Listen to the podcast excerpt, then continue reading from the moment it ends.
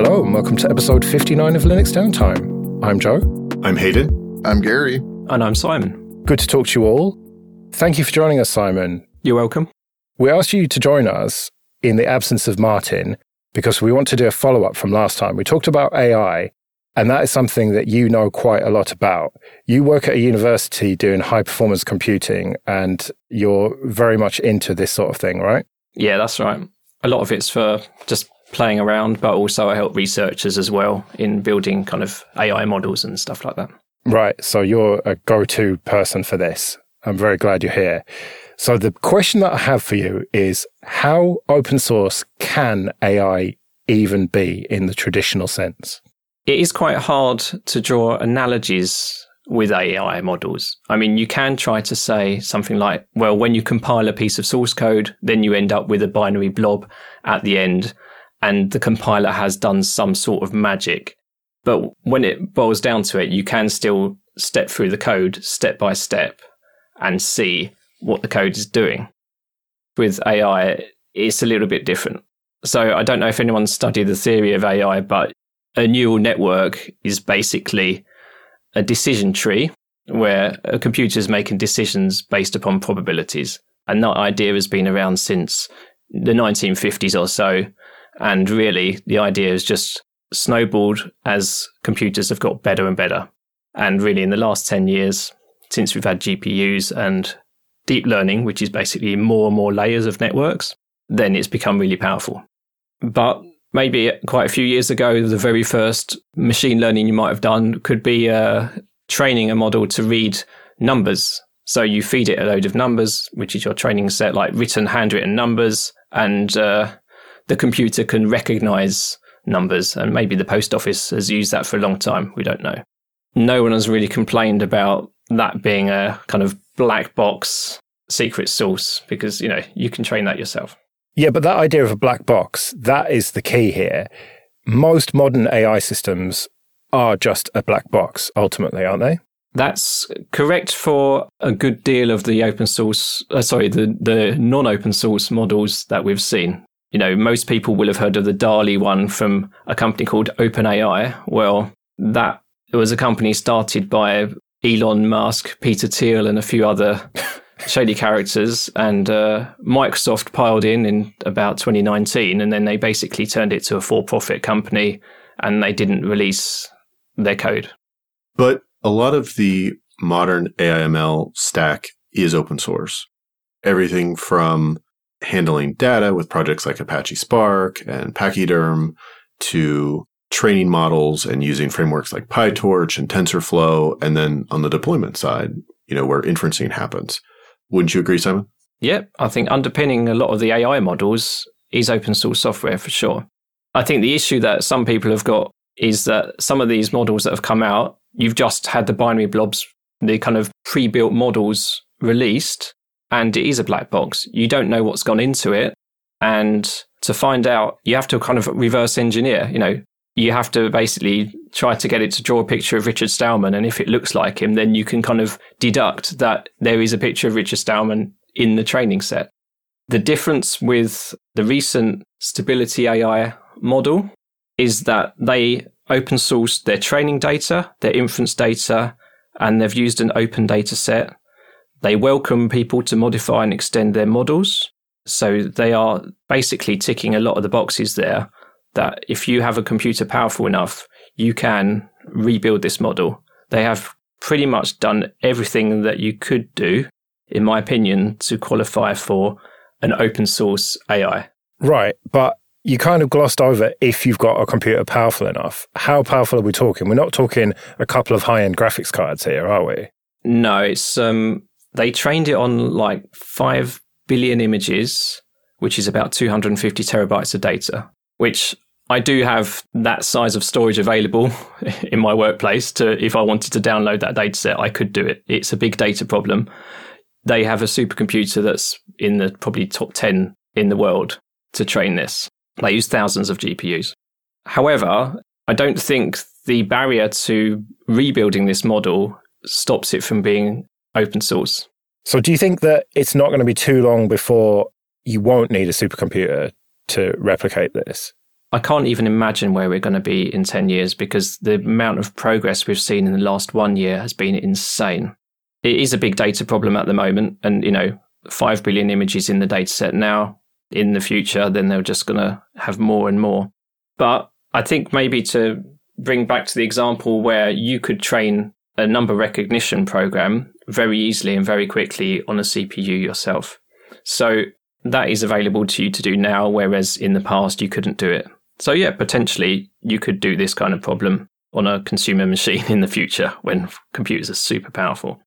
I think there's also some other things that you need to consider around the topic of open source is that is it accessible?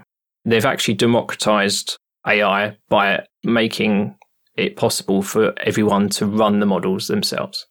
And they can even fine tune them. There's a community around it as well. So I think it's ticked a lot of those kind of boxes that also satisfy kind of the open source ethos.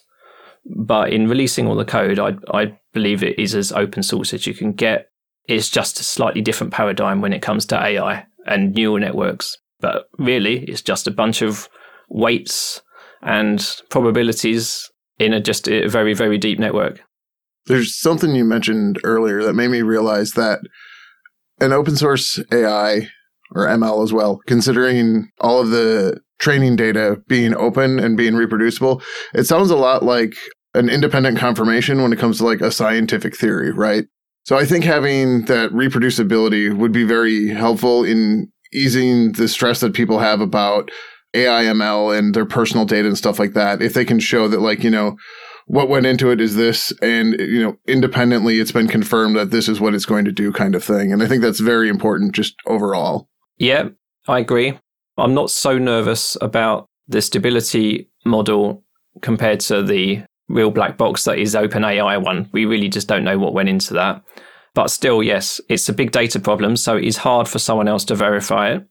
And if they claim that all the images are cc licensed well we just don't know that. So there's also kind of the licensing model as well that people get nervous about. There's another interesting problem there too, with it being a big data problem. That independent confirmation becomes a huge problem too, right?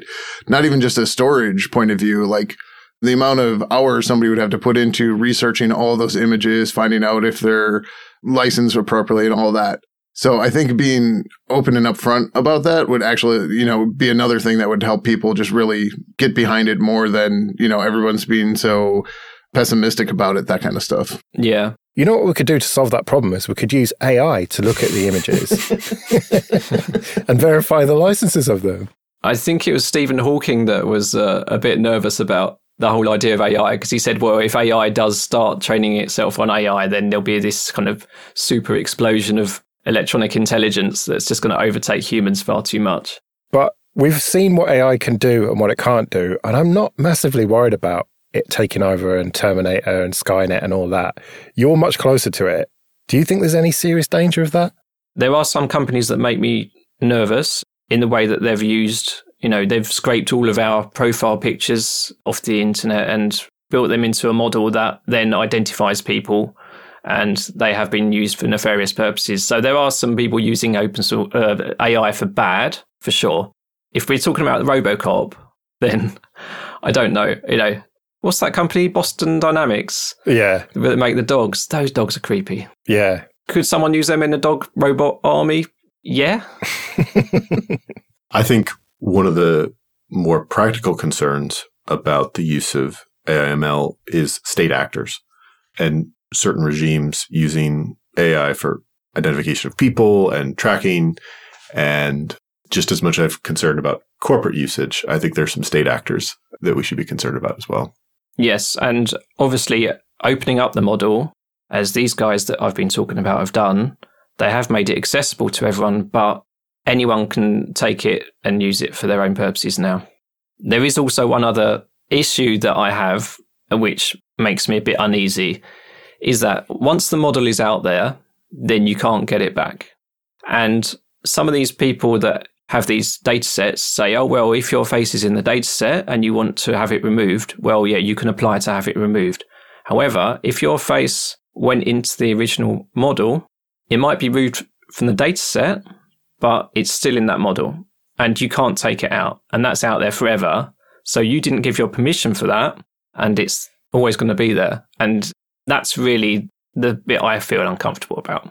It's kind of funny you mentioned that because that's exactly one of my problems with uh, GitHub Copilot. Hmm. My code's not on GitHub, but people have put it there, and now it's in Copilot. Yep, and they can say, "Oh well, we've taken it out of the uh, set of training data for future runs, but it's in there now." Yep, and it's been converted into ones and zeros and weights and measures, and you can't get it out now. That's out there forever once the model is released. At least GitHub have got this closed model where they haven't released it and they could, if they wanted to, wipe the whole thing and start all over again from scratch and say, okay, we're sorry, we included some bad stuff we shouldn't have done. We'll start from scratch. You can't do that with an open source model that is now being released to the world. So that's kind of a downside then. I hadn't thought about that. That if you've got a proprietary AI system, yeah, you can have complete control over it. But once it's out there, there is no removing my face from it. There's no removing my code from it. Whatever I have inadvertently contributed to it. Yep. And there was a slight controversy this week where the latest checkpoint of this model was about to be released, and someone in the US Senate, I think, mentioned stable diffusion by name and talking about maybe not safe for work images or whatever, maybe deepfakes. And then suddenly everyone got a bit spooked and they're like, um, do we release this model right now or not? And there was a little bit of a, uh, some arguments in the community. And I think it's a sign of things to come. Whether I think just as we see like the Linux distro wars and all these other kind of open source communities splitting and causing factions, I think we will also see that massively in the uh, AI open source uh, community as well. It's already kicking off in quite a few ways, and I, I can't keep up with it. You've cited one example of how AI can be open source or something close to it, but you also mentioned the fact that a lot of big AI projects out there are not open source. And yeah, there are some advantages, as we've said, but ultimately, most AI isn't open source in any meaningful way, is it? No, I don't think it is. And I think actually one of the reasons that Elon Musk pulled out of the OpenAI company was that he had a conflict of interest because Tesla were building their own AI stuff. And I think he, he just, he felt probably a bit uncomfortable about that conflict of interest. I mean, the, the self driving car stuff terrifies me still. That is a very closed blob and we don't even know what sort of images are going into that. You know, how what, what, resolution, what granularity? Is it lidar? Is it cameras? I don't know, but that stuff is really terrifying. And you know, I won't be driving a self-driving car for a while. I don't have a self-driving car, but I do have an AI-assisted driving car uh, on that like tier system from fully manual to fully automatic, and things like uh, lane assist and smart cruise control, camera-driven is very compelling. But you've got to keep a human in the loop. Oh, yeah. Is the key. Yeah. I mean, even with the self driving Tesla stuff, you're still supposed to have your hands on the wheel. I know people don't. I've seen videos of people doing all sorts of crazy stuff, but it's not there yet, is it? And are you trying to say, Simon, that we're not likely to get there anytime soon where you can just just have a little nap while you drive to Scotland? I'm not much of a visionary. I can't see it happening. It just seems to be a more difficult problem to solve than motorway driving, where you are just keeping in lane and mm. seeing other car like vehicles on the road. And you're not seeing, you know, last night it was a trick and treat night around my local area, and all these kids were going around in black clothing, like little five year olds and three year olds just running out on the road. Mm. Uh, the, the whole idea of a self driving car being able to make those kind of decisions, they, they were really hard to see. And I just can't see that happening in uh, anytime soon. So you said you're not a visionary, but where do you see open source and AI in the future? Is it looking good with this one example? Is that enough, do you think, to have this one group of people doing their best to keep it open source? Um, it's a good start because I think they're now going to be working on maybe better voice models and other stuff that we just haven't thought of yet. I think it's going to have a big effect. You know, people are already building Photoshop filters and things that integrate these things into regular programs that we didn't have AI in before. And now suddenly it's going to add a lot of depth to these these applications in a, in a way that we hadn't even considered. Yeah, well, we talked about that last time about how Hayden reckons that open source developers are going to have to start incorporating this stuff to keep up. Yeah. And that there's hardware coming to consumer level computers like NPU devices or Intel's VPU devices that allows those AML workloads to be optimized at the endpoint level to support that. For sure. And to imagine that these billions of images have been condensed into, at the moment, something like a seven or eight gigabyte model.